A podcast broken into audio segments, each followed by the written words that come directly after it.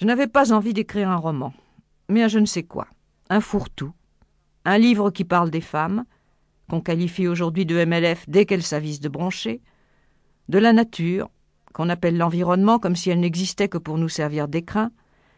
de la Bretagne que l'on baptise région de l'Ouest pour mieux la désincarner, des jardins qui consolent, de la mer qui se moque si royalement des humains pour combien de temps encore, des livres que les femmes se mettent à écrire maintenant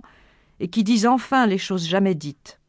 Par nous, parce qu'on nous persuadait qu'elles étaient sans importance, par les hommes, parce qu'étant hommes précisément, ils ne pouvaient pas les connaître. Et puis ce sont les femmes qui ont tout envahi, sans doute parce qu'aujourd'hui elles sont devenues le grand sujet, le point d'interrogation, le problème, l'espoir. Mais c'est bien consciente de mon démérite et sachant que je ne bénéficierai plus du sourire paternel réservé aux ouvrages de dames, que j'entreprends d'écrire un livre féministe.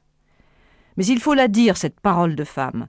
que trop de superbes parleurs depuis trop de siècles ont réduite à l'inexistence ou au chuchotement. C'est une question de justice, de liberté, mais peut-être aussi de survie.